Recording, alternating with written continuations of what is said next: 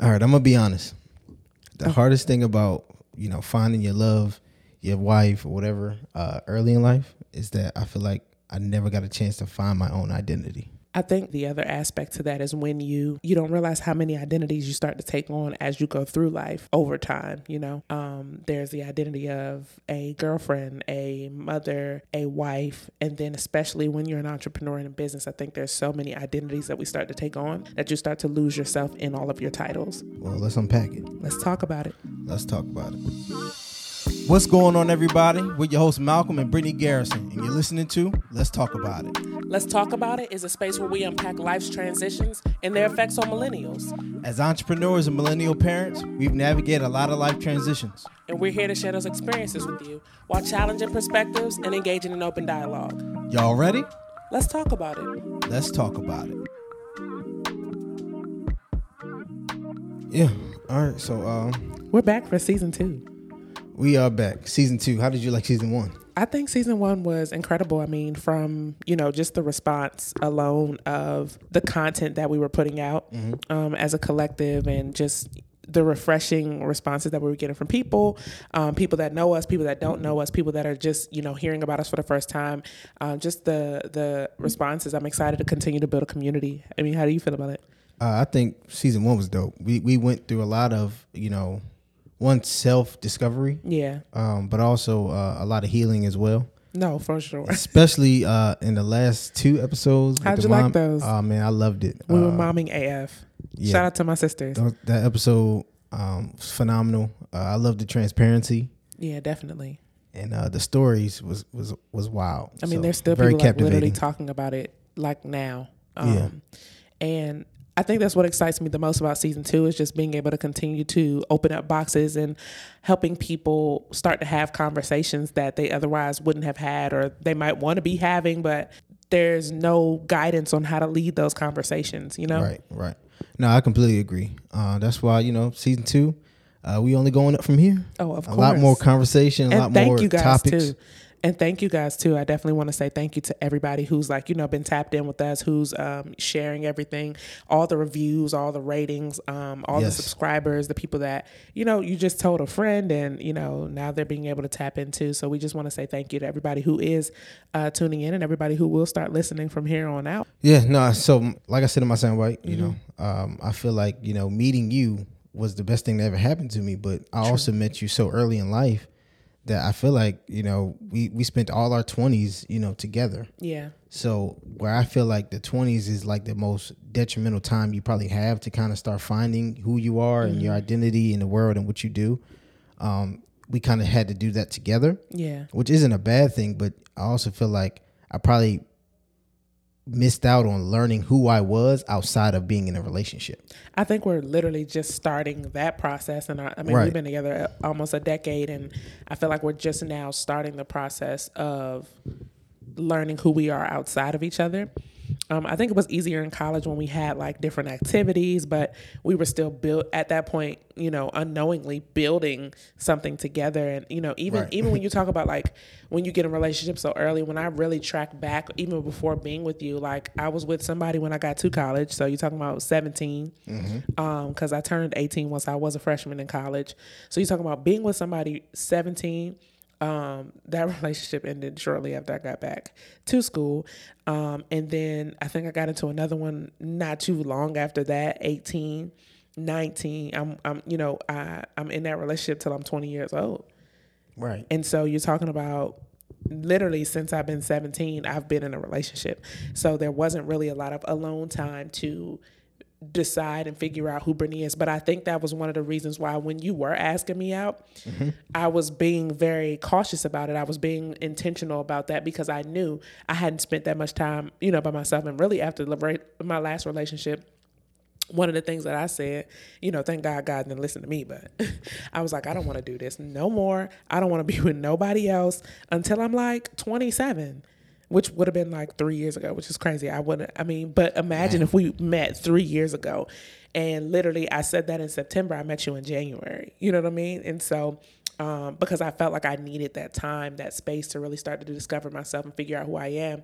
But I don't think it's necessarily a terrible thing to learn yourself with someone either. Yeah, no, I don't think it's terrible to learn yourself. I think we did a lot of learning of ourselves, but I think how I see it is, who was I before I met you? You know, mm-hmm. I was young kid, you know, basketball player, mm-hmm.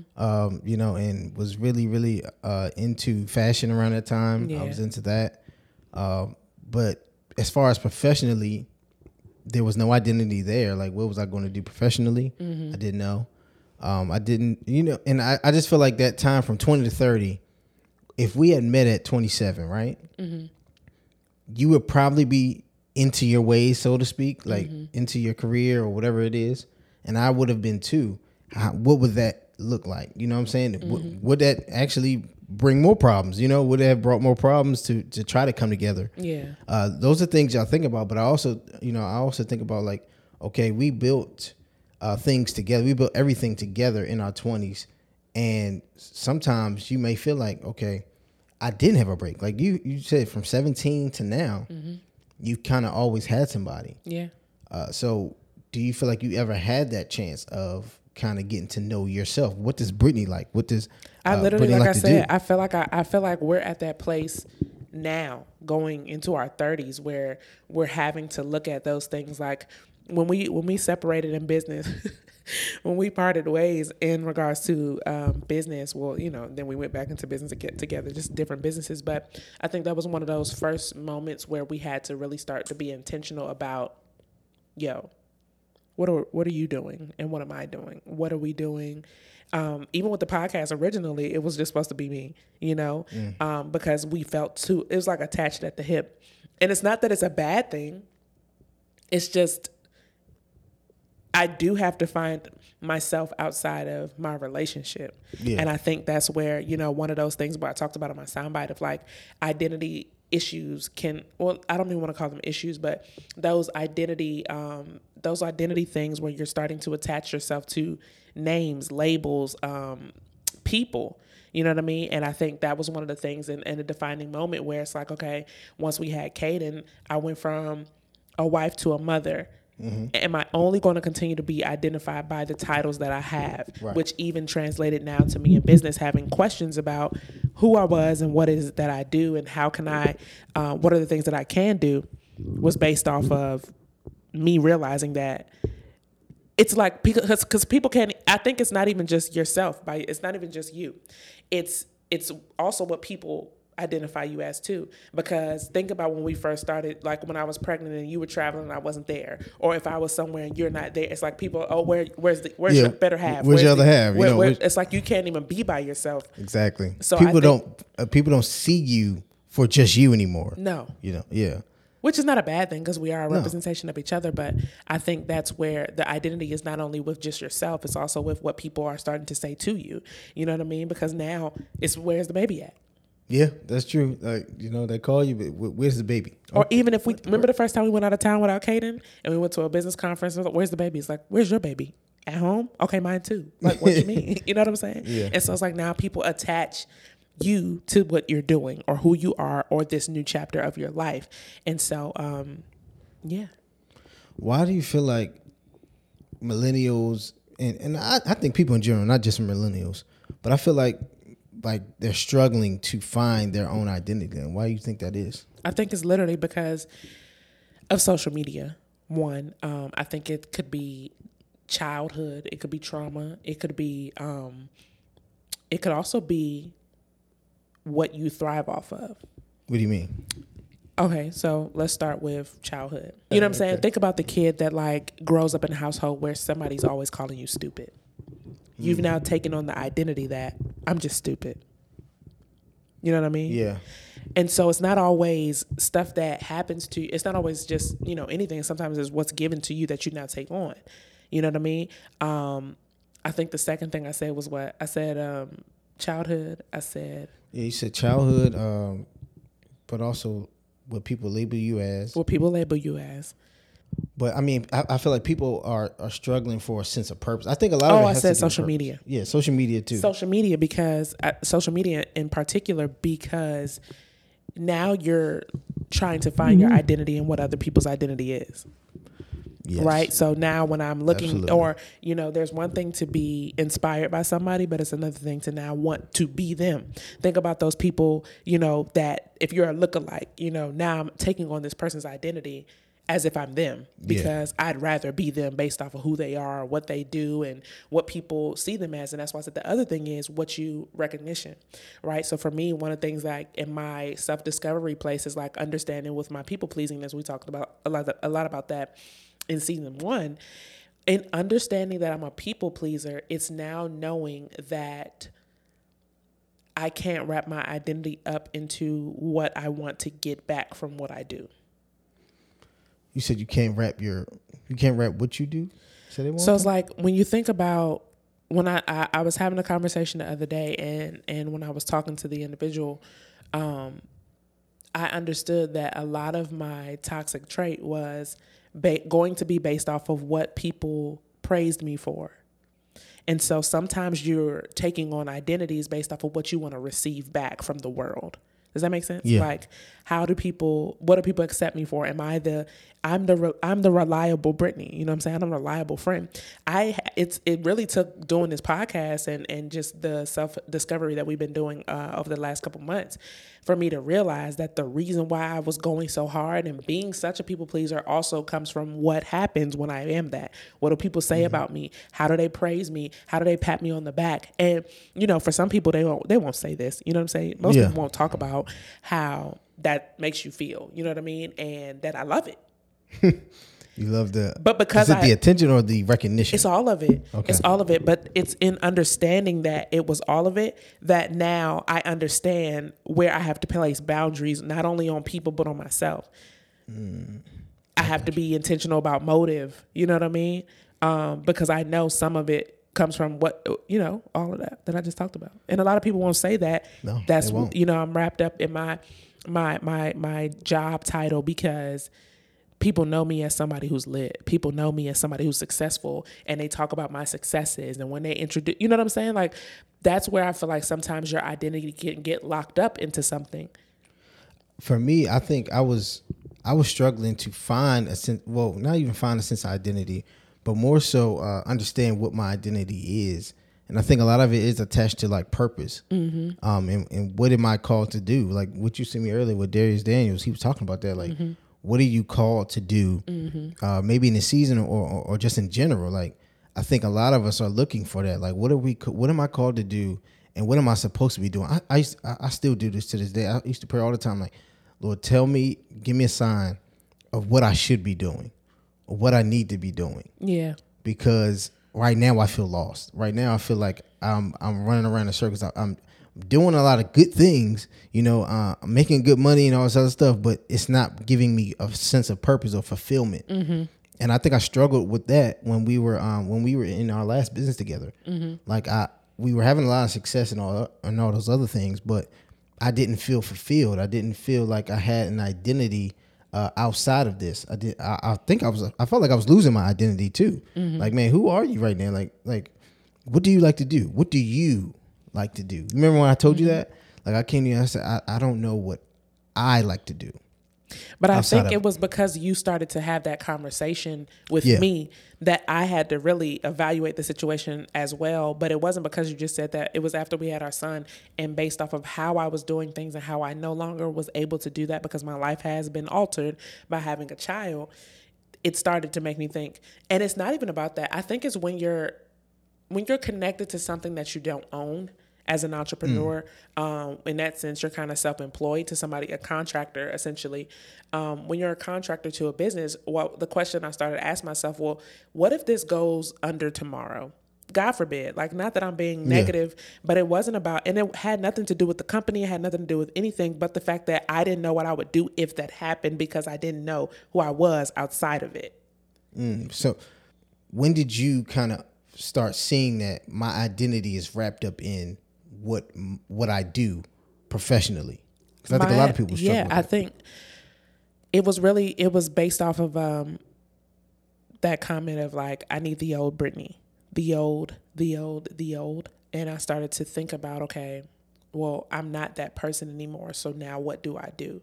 And if somebody asked me, what do? I didn't have a response outside of that business. I didn't have a response outside of the accolade. If I told somebody my position in this company, you don't know what the hell that is. Right. You know what I'm saying? And so I also started to think about, well, outside of this, because it wasn't for everybody. Everybody doesn't want to learn about trading Forex. That's just a fact. You know what I'm saying? Everybody doesn't want to learn about investing. Everybody's not meant to. You know what I'm saying? There's some people that are meant to pay people to do that for them. Mm-hmm. And so when I started to think about that, and I kind of came out of a bubble, I think that was the thing. Like, when you get on the high of building something, and when you get in the high of, especially in a career path at that, I think you can kind of enclose yourself into something to where that's your only focus, which it benefits you. I think that's a major key for all entrepreneurs, is that you do have to find something to focus on and focus on long enough to get some sort of success. Right. But what happened was, now in the success, like you were saying, now that everything has happened, and I was able to accomplish some of the goals that more than the goals that I actually originally set. Yeah. What else is there? You know what I'm saying? So if this is like, who am I? It started to be like, literally, who am I and what do I do? What do I offer the world? If there was no attachment to this company, what would I do? And the problem was, I could never answer the question. And I used to have answers for that. When I was in the music industry, when I was in school, I had a something that I could do. I knew where I was headed. I wanted to work in music business. I wanted to work in music. When I went to get my master's, it was like, yo, I want to go into marketing. I want to help. You know what I mean? I had all those things. You had all those things you wanted to do. But then I got to a point where it was like, I don't know. What do I do? But it wasn't really just the what do I do. It was the who am I that scared me the most. Do you think what we want to do and who we think we're going to be changes as you get older? Absolutely. Like, as you start to see the world, as you start to get out there into the professional world, you'd be like, I thought I wanted to do this. You had hoop dreams. You were supposed to be overseas playing basketball. That is true. You know what's crazy? Because before I met you, I literally, my sole goal was to play overseas professionally after my senior year, save up enough money, and start a brick and mortar business. I didn't even know what business it was. Mm-hmm. But that was like my general plan. That's what I planned to do. And then as I, matured and got older and was playing ball and all those things, I had to have a real conversation with myself. I said, do I want to do this professionally? Mm-hmm. And I had to have a real conversation. I'm like, do I love it enough to wake up at 5 a.m. every day? And put myself in training and stuff like that. Do I actually want to do that and make a living? Mm-hmm. And the answer was no. That was the first conversation I had with myself about, okay, if that answer is no, what the hell am I going to do? Exactly. What am I supposed to be doing? That was you in college. This was me at 29. Yeah. Where that's true. What do I do? And then it was like, I was kind of trying to think about, like, like you said, what do I want to offer the world? What am I called to do? What are my gifts? What are my strengths? Even looking at the success that had been had in that business, was looking at, well, what was I good at in doing that? You know what I mean? It wasn't the title. It was, and my mom used to always say this to us. She was always like, it was never the business. It was never the company. It was already in you. Yeah. And so when I started to think about, well, the fact that it's already in me and I can't figure out what that in me even is, means that I have lost myself in what that was. Does that make sense? Yeah. And I remember she also said, don't pimp your gift. She definitely said, don't pimp your gift. But, it took me a long time, because now it's like in building new businesses and figuring out what my strengths are and what my gifts are. Once I've started to lean into even talking about identity, even talking about losing yourself, even talking about, not trying to be wrapped up in just being a mother, just being a wife, and becoming a Brittany.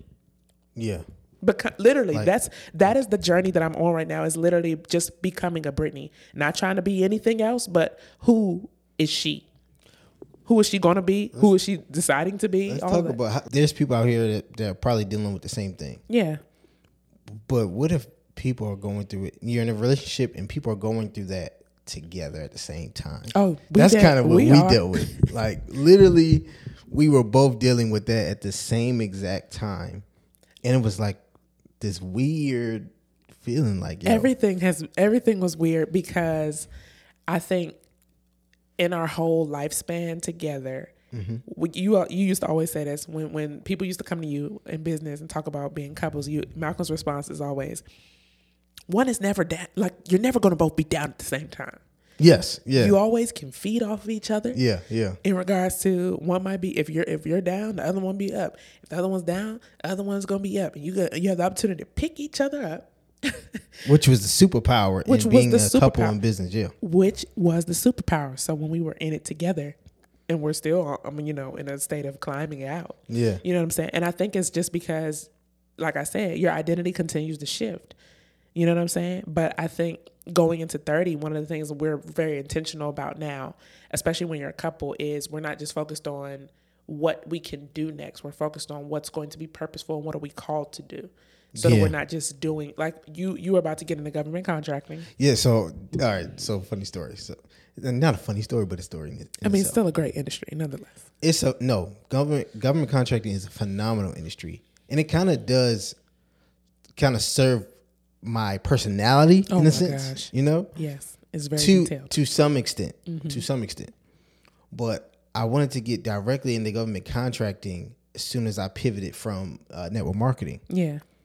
And I was in it, and I was learning a whole bunch of different things. Even got up with a mentor. Shout out to Marcellus, and he has so much knowledge on the information, on the industry and stuff like that. Right. And it's still a great industry. For me, I had to take a halt. I had to take a stop. I said, wait a minute, am I doing something to survive rather than something that I actually want to do? And feel like I'm being fulfilled and purposeful in.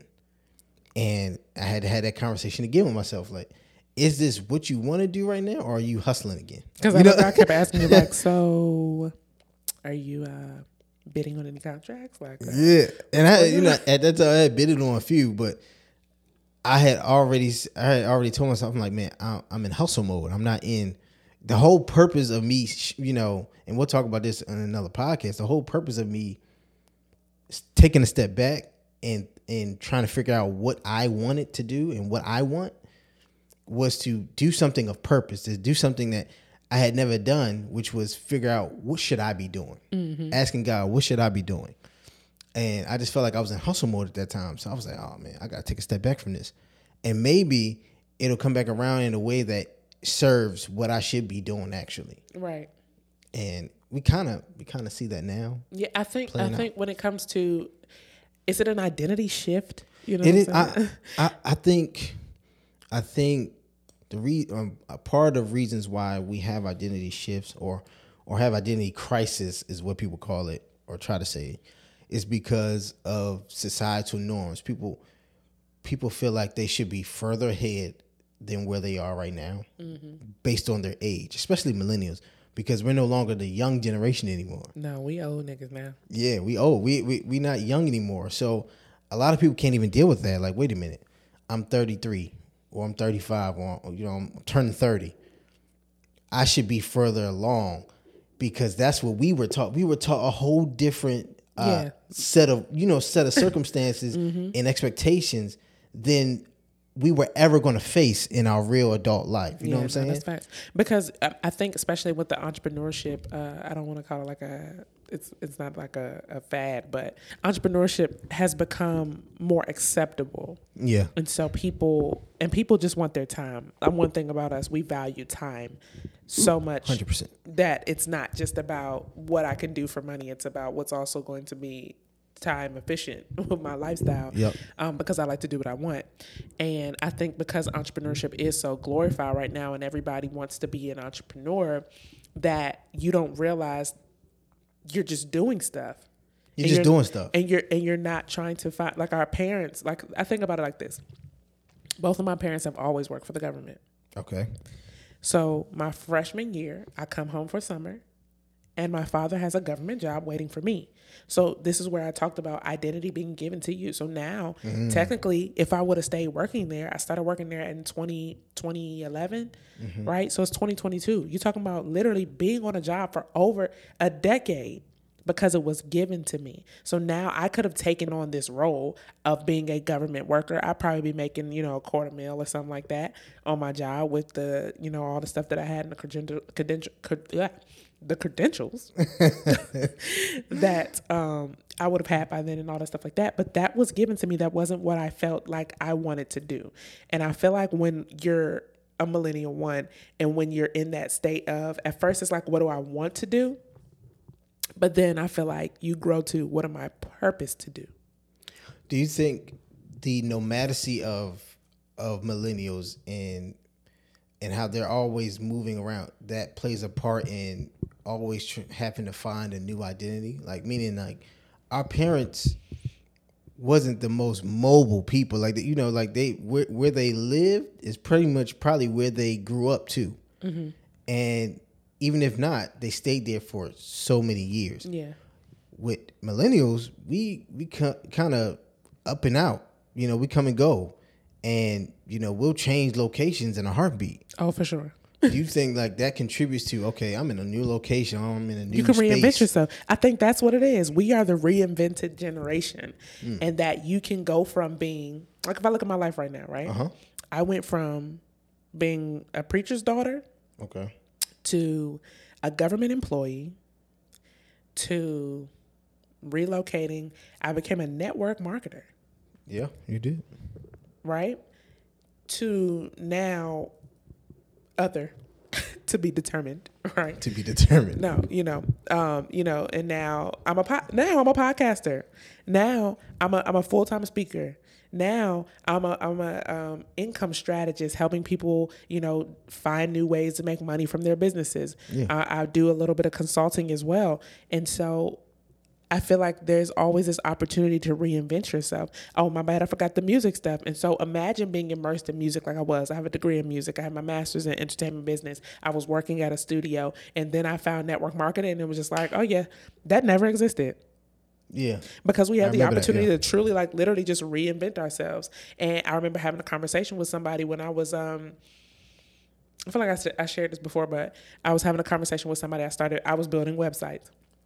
And this is something I was doing as a kid that I thought was lame. Mm-hmm. So I got into music. And when I got back into doing building websites and stuff like that, I remember telling somebody who was talking about needing a website to start this business. And I was saying, like, I could build you a website.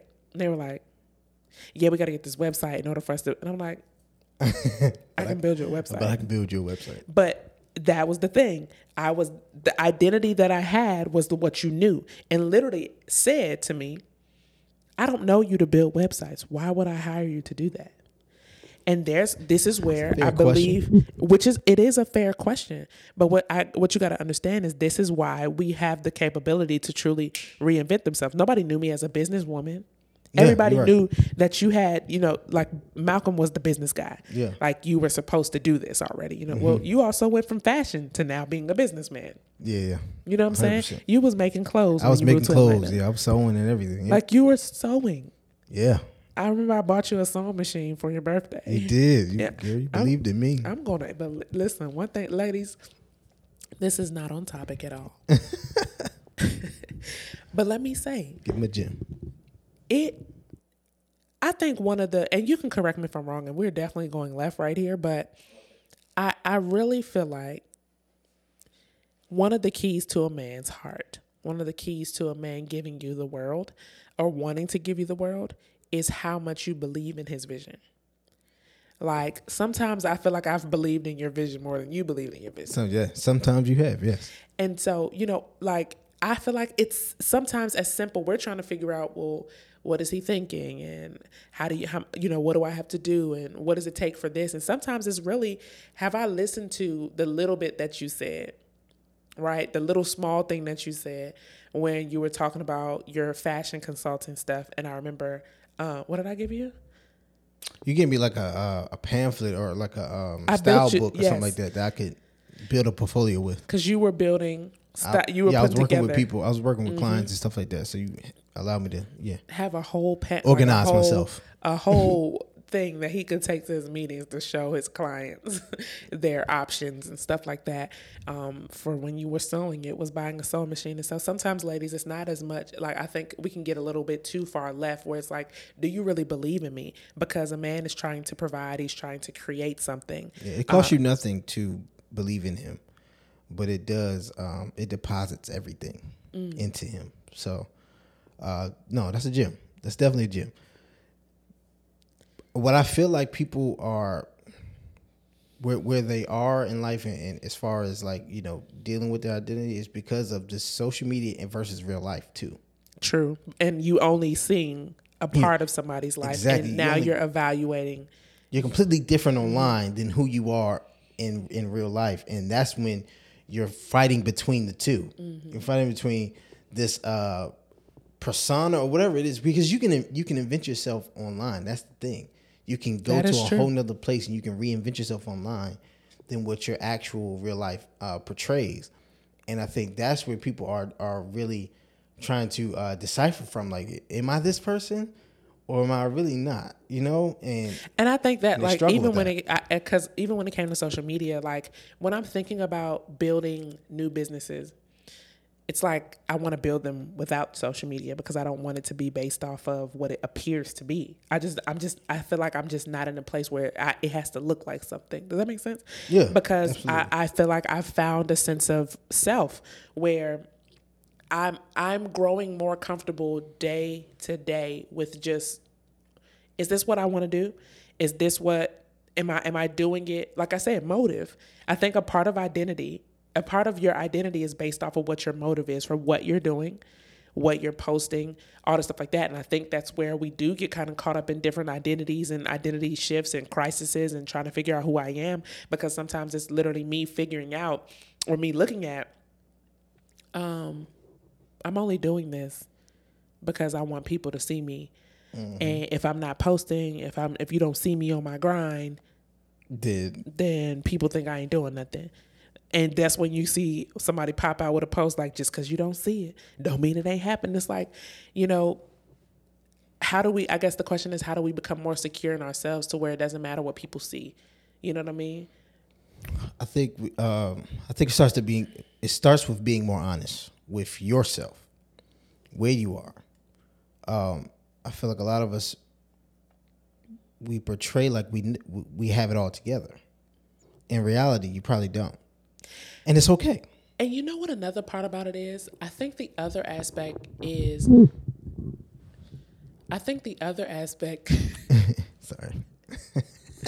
I think the other aspect to that is also that I want to make sure that we acknowledge the other aspect to it is back to what people will see. Because a lot of what people are doing and a lot of their identity is wrapped into what others will say, what others will see, and what others will think. A lot of our identity ain't even ours because it's wrapped up in the thoughts of what we think other people are thinking. You know what I'm saying? Yeah. Like, I was having a conversation with somebody last week who was really, really incredible what they've been doing. And their response is, you know, well, I don't really feel like I know enough to feel like I can do that. Based off of what, though? You know what I'm saying? The only reason somebody would say something like, I don't feel like I know enough to be able to show somebody anything, is because you think that somebody would look at you doing it and say, who does she think she is? Yeah. Does that make sense? Yeah. So part of that, absolutely, like, whole identity thing is not even based off of us directly. It's based off of what we think other people are going to think about said thing. You know what I mean? Because I was talking to you about this the other day. We were talking about this where you were like, you know, what makes you feel like you can't charge a certain price? And I'm like, because what, people are going to pay me to do that? Like, people are going to pay? And it's like, why do you think they won't? And it's just because the only thing that you know to make big money in was wrapped into somebody else.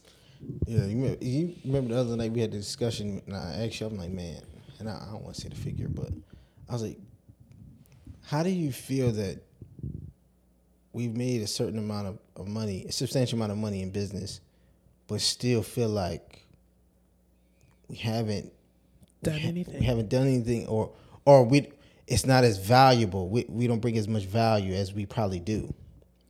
You know, and we were like, man, Why haven't we celebrated? We haven't celebrated it because it was wrapped but it's wrapped into who you think you are. Like who? Why would you be? You know what I'm saying? It's like what you hear or what you really conjure up in yourself. Because most of the times, most of the stuff that you think people would say or people are thinking is stuff that you're thinking yourself. And so it's really because you don't know who you are and you don't know what you want to offer. You don't know. You know what I'm saying? Like it's not. It's mostly just because you're confused with yourself. Yeah. And because we were confused with ourselves, because we were wrapped up in the title, it was like ourselves outside of the title. So it's like, this is what I mean. Literally, you in title is like you in character, right? It's like an actor on stage. Mm-hmm. And it's not to say like you're not being yourself, but like you're this person. When I have to show a presentation, when I have to do business calls, when I have to show you my offer, I'm not the person I am at home. Like, you know what I'm saying? Could you imagine me talking dirty? Wait, what? That's what I'm saying. He's taking the left. What I'm saying is there's a version of me that you have. Yes. There's that I'm not ever going to be in business. Yeah. And so when you put that character on, which is your business character, and I'm pretty sure everybody has a business character for sure. Oh, 100%. But when you put on that business character, the person that you are, especially when you're doing self-work, right? Especially when you're in a state of self-discovery and you're trying to figure out who am I outside of all these roles and all these titles. If you strip everything away from me, who am I? Mm-hmm. That's why we're not celebrating it, is because there's a conflict between me and the character I play. Mm. Okay. Why are you looking like I'm not making any sense? No, you do. You make a lot of sense. I'm following what you're saying because we're literally going through that. We went through that. Like, yo, why do I feel like I don't bring the value to the marketplace like I do? Because I know I'm good. I'm talented. I'm skilled.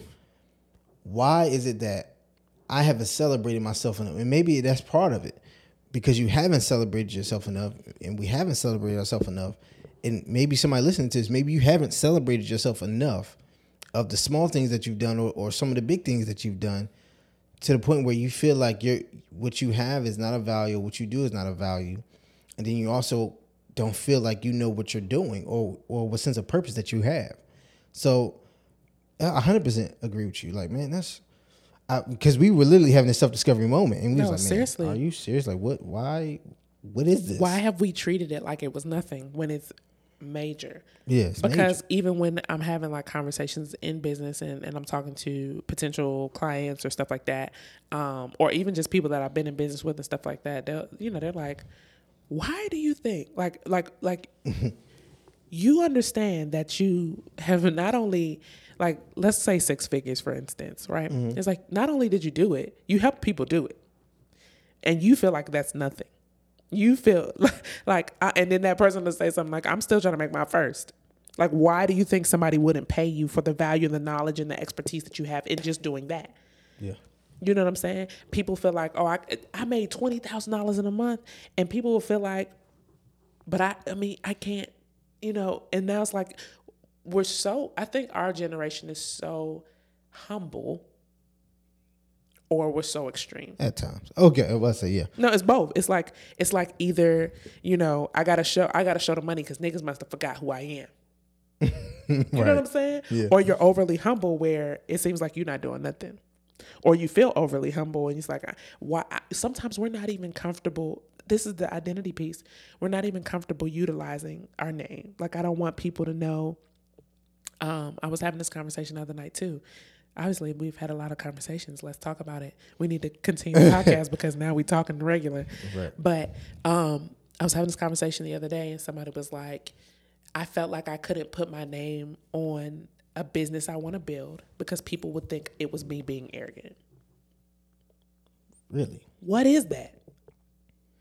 Yeah, it's like my name like don't carry weight. Like I can't put my name on my business.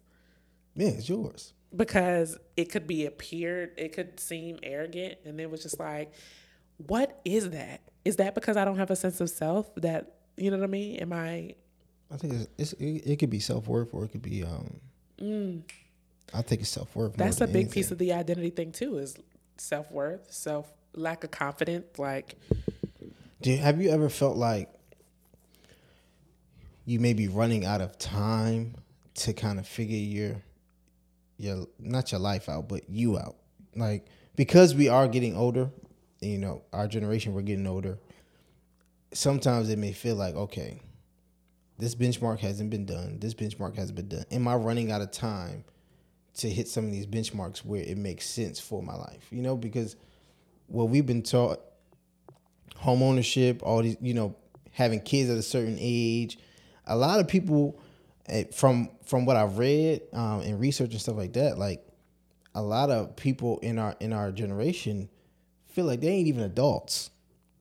Like, they feel like I'm not even a full adult yet because of these benchmarks that were taught to us that really don't apply within for the lifestyle or the, you know, the kind of lifestyle we're going to be leading into, because the world is forever changing.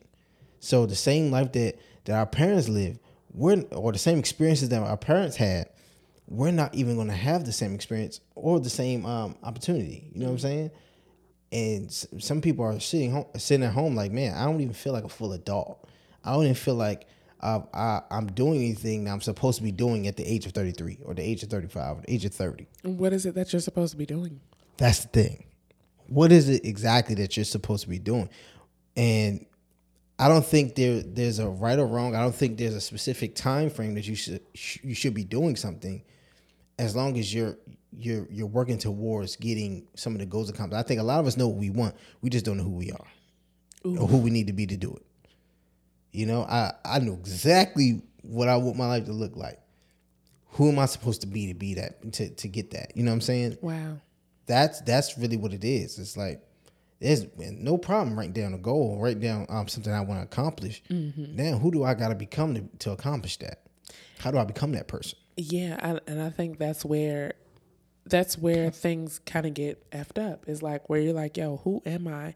Or you get caught up into starting something and you're doing something. Like, I feel like even in like business for me, I got started in my career in network marketing at 24. Mm-hmm. So now turning 30, I've been doing just the same thing. I've been engrossed in this thing to now where you feel like you step out of it. You feel like an outsider. You feel like you could feel like an outcast. And I think that's where the identity shift started to happen for me, is like, okay, well, let's say this never even comes across my desk. Let's say I never meet these individuals. Let's say I never join this company. Yeah. What would I do? And then the problem became, I'm only basing my identity off of a new do. You know what I'm saying? Mm. I'm basing my identity off of what else would I have been doing, not who would I be. Does that make sense? Yeah. Like, all right, cool. Well, what if I was doing hair? Well, now is my identity. My identity would have been, oh, I'm the hair Brittany. You know what I'm saying? Like, when we talk now, I'm like, yo, I'm not Forex Brittany. I'm not the crypto chick. Like, yo, yeah, it's just Brittany. And realizing, it's crazy because I feel like I've been posting this for years of that I was just in a state of becoming. And it's also accepting that you will shift your identity over time. Yeah. It's not a bad thing. Not a bad thing. I mean? But it's also being recognizing that thing. Like, things are going to change. And so how do I adjust with that? Am I going from, like you said, career to career or thing to thing just to find a sense of purpose versus finding the purpose in order to find the right thing? Exactly. You know what I mean? And so I think that's the thing. Well, for me, it was really like, I'm looking for, if I didn't do this, what would I be doing? And that made me question who I was, because I didn't know what I would do. And I think with our parents' generation, us being millennials, you think about going home for Thanksgiving and everybody's question is, what are you about to do? What are you studying in college? When you're about to graduate, it's, okay, what's your plan? For women, y'all, men always talk about how the first question that women get asked when they bring somebody home is, what do they do? So now all of our identity starts to be wrapped up in an occupation or a way to make money. I was going to say that because I was going to ask you, do you think our parents, they struggle with, you know, a sense of identity? Because what I read is that it's not that they struggle with that, with identity. Every generation has their own type of struggle. Yeah. The thing is, they were able to go into careers where it gave them a sense of identity. So, as opposed to the millennials in this generation, that there's a lot of people that really don't even have a career. Like they, you know, they're still one. They're still trying to figure it out, but they're also like in this phase of, man, do I want to do this or mm-hmm. do I want to do that? And there's so much movement going on. Mm-hmm. That's why I say the nomadacy of it. Like everyone's thing to thing, and jumping from thing to thing, because there's no real security out here. Right. And we sense it. We sense that there's no security coming in the future. So we gotta be hustling and bustling now. We gotta figure this out now. We gotta do a bunch of different things, and that's why we probably haven't found what our sense of identity is, because there hasn't been no security within what we're trying to accomplish. No, that's real. But I think with what you said about our parents, I think the thing was, like, my mom just told us this on vacation. My mom said, I never knew this about my mom. My whole life, I thought she wanted to do childcare.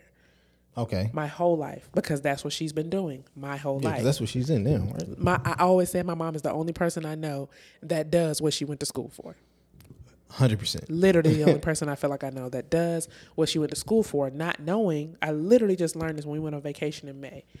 She said that at the beginning of her high school career, she was studying to be an architect. Wow. Architect. What the heck? Literally. But it all makes sense of why she's handy-pammy. Man, that's right. She loves a home improvement project. A home improvement project. She loves, you know what I'm saying? Like, but she'll go do it. Like, you know what I mean? She did a renovation in my grandfather's bathroom. Like, you know, my mom does this stuff because my grandfather worked in construction. Yeah, makes sense. But she was going to school studying to be an architect. And literally she said her sophomore year, at the end of her sophomore year, she shifted into childcare because that was the only way a poor black kid who lived in the projects, who was smart as she was, would be able to get a full ride to college. It wasn't going to be in architecture. So she chose security. Security. Something that had some sense of job security. Yeah. Than what she was passionate about. The difference between us is that we're willing to forego security. We're going to go find this. To go find passion and you know, purpose, and even what we're talking about now. You know, when I was about to move to Atlanta, my mama was like, "Why are you about to leave your good government job? You are so young." I'm 22 years old, 23 years old, yeah. I'm 22, 23, and she's like, "You probably would have been multiple six-figures." You talking about like you? I would have been at least $100,000 by the time. I mean, they were putting me up for a $75,000 raise at 22. Yeah, so I'm sure by the time I turned 25, I'm well over six figures. And to them, it's like, why would you give up that security? Telling me, because I told them I don't know what the hell I'm about to go out there to do. I'm just gonna, you know, I'm about to wing it. I'm about wing it a prayer. Literally, I didn't have no job. I had an internship that was free. And now I got all these bills to pay. Question: Do you think that's toxic of us though? Like of our generation, like because we're willing to take these kind of chances. Can it be toxic? I just feel like that's that. I just think that's who we are. Yeah. I think we're different because that's why you have, you know, these kids that are 9, 10, 7 who are building YouTube platforms, making millions of dollars for their family. So creative, but all they're now they're creative. You know what I mean? Like. Our son has this toy. Shout out to Love Every. We're waiting on our sponsorship. Yeah, anyway, but our son has this toy. It's like a little box, and you know, just being able to watch how he is creative with what it is that he's doing to put these little coins inside of what we're calling his bank. Mm-hmm. To watch how he's just formulating things, to watch the things that he does. You know, I saw him today. He had this little piano, and he was watching sing too. And he had this piano in his hand. I literally watched him sing with the piano while the song was singing. And I'm like, yo, like, how are you putting this together? So you think about it. Let's say he's 5'10", and now because their parents are influencers, their parents understand how to build social media platforms. All we're doing is instilling in them the same stuff to where now you got kids that's literally just playing video games, making hundreds of thousands of dollars, playing the game. Yeah. You're recording you playing the game, and people are responding, and people are watching. And so I think that's just the path we were supposed to take, because our kids are going to be able to be in a place where they're actually creating income for themselves. Think about it. Kids used to only make money if their parents were putting them into modeling. Yeah. Or you were doing like hard labor stuff. No. Yeah, I'm not saying. I'm talking about when we were growing up. Yeah, I mean, I'm talking about like I was sweeping head. I was You said this the other day. You said Caden will never have that experience to go get a job at a barbershop where they pay $20. Yeah, but part of me feels bad for that. Like, I wish he probably did get that experience that I had of sweeping up here and throwing newspapers or shoveling snow for some money. Because that's when I taught, that taught me I don't need to have a business partner with this. I need to choose my business partner. And that's the thing. But I don't feel like they'll be robbed of those experiences, because for me, my parents used to send us to Nashville for the summer. Yeah, you know what I'm saying. So we spent this time at my grandmother's house, and my grandmother didn't drive. We took the bus everywhere, every day. Yeah. We had to be up by 7:00, and we were on the bus by 8:00, just around town. It taught me how to, one, ride the bus. It taught me to, be excited about learning about the history of a place and all this stuff like that. Mm-hmm. And so for Caden, he's going to live in Atlanta. He's going to go to D.C. in the winter. Atlanta, I know. He's going to go to D.C. in the winter, Baltimore in the winter, and he is going to go shovel snow with his grandparents. He's going to go up there in the summer, and he's going to cut grass, because we're not going to have no grass cutter. I mean, like, I'm not going to send him outside to cut grass. We're probably going to have somebody that does that. You know what I mean? But I say that to say, I think that our kids are following in the footsteps of their parents. If somebody is social, if this person is an influencer, do you really think their kid not going to be on YouTube? Think about Gracie's Corner. What's that? That's the little girl that now is taking all these nursery rhymes and is to a trap beat or to some soca, or some Afro beats. Innovative. Very, very innovative. No, you're right. Why? Because now all the black families want their kids not to watch head, shoulders, knees, and toes. It's head, shoulders, knees, and toes to the trap beat. But that was just somebody meeting a need. I want to know who her parents are. You know why? I want to know what they do. How did you come up with this idea to now you got millions of subscribers on YouTube and everybody kid is watching you? So I think our kids are, I don't think it's a bad thing. I don't think it's toxic. I think it's just the state of the world. Like, our kids can't be out here throwing newspapers and sweeping up barbershops in a digital world. Doesn't even make sense. Your barber don't even have a barbershop. He cut out his house. No, he don't. Not anymore. But that's why I asked you, like, do you think our parents didn't necessarily struggle with the sense of having an identity is because they went with the security. They went with the security of a career or a path of what they were doing, and that kind of created their own identity in that. Yeah, for sure. Because you got to think of how long most of them have been in their careers. Like I said, my mom made that decision at 16. 30-some years ago, yeah. 16. Wow. That's well over 30 years. I'm 30. Well over 30 years, yeah. You know what I'm saying? 16 years old, she made that decision that now you created the security, you created an identity in what you thought was going to make you secure. So I do agree that that might be one of the issues for millennials in finding identity, is because we're always moving to the next thing. That's what it is. We're always moving to the next thing or looking to move to the next thing. And until we take a step back and not just look to move around, but look to move in a sense of purpose, we will continue to struggle with the sense of identity. Mm-hmm. We have to take a step back, take a chill pill, be like, look, what should I be doing? What am I good at? What am I not good at? So I don't go that way. But what am I good at? What value do I bring to the world? And one thing you shared with me before, which was a gem, of you just ask your friends, hey, what do you call me for? Mm-hmm. And when I had that conversation, when I called people, hey, what do you call me for? When you think of me, what do you think about? And when they told me, it started to have me feel thoughts of, oh, you're right, I am good at this. I should be doing this. You're right, I am naturally skilled at doing this. Maybe this is what I should be doing. Mm-hmm. And I think that was a gem, because, man, now you can start figuring out how do I figure this thing out? Mm-hmm. Because I was going to ask you, I'm like, how do we get to a place where we figure this stuff out to the point where, okay, yeah, you'll always be changing. Yeah, your identity will probably always shift, but you know who you are at the end of the day. I think a part of that is really being patient too. Yeah. Because as millennials, like you said, I don't want... It is so funny that you know, Pastor Mike, shout out to Pastor Mike, Transformation Church. The year, the phrase of the year was "Here is holy." Mm-hmm. And that sometimes we are so caught up. And I feel like when we accepted it and we started talking about it, speaking it, which is crazy. We know all of this. Yeah, we start talking about it so much that it felt like our life was literally putting us in a position to say, okay, just stay here.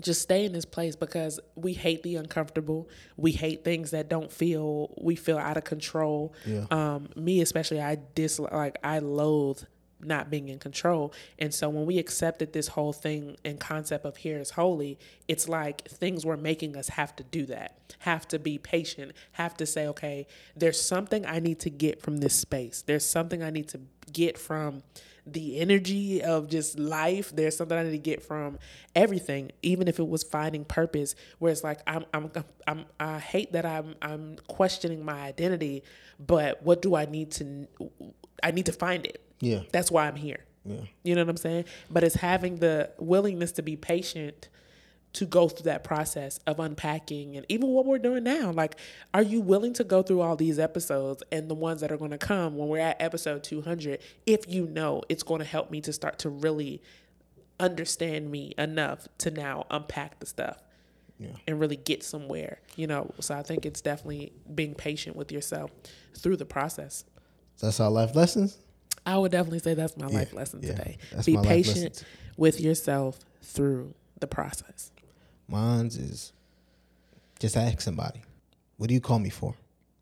When you think of me, what do you think about? And allow that to be your teacher and your guide on what you should be doing and your purpose on life. People that you only hold high regards to and you respect their opinion, though. Yeah, don't put it on your Insta story and let people do a poll or something. Yeah, no, not nothing like that. But phenomenal conversation. Absolutely. Well, season 2 is officially commenced. Yeah, season 2, dope conversation. I'm your host, co-host Malcolm Garrison, and I'm your co-host Brittany Garrison. You can find me on IG under Malcolm_2_Garrison. And you can find me at Brittany Danielle. And you can follow the show at So Let's Talk About It Pod. Don't forget to like, share, subscribe to the page. And if you're listening on Apple Podcasts, don't forget to write us a review and rate the show. We're really excited about what we're about to unpack in season 2. So thank y'all for rocking with us. And we'll see you guys on the next episode. Let's talk about it. Let's talk about it.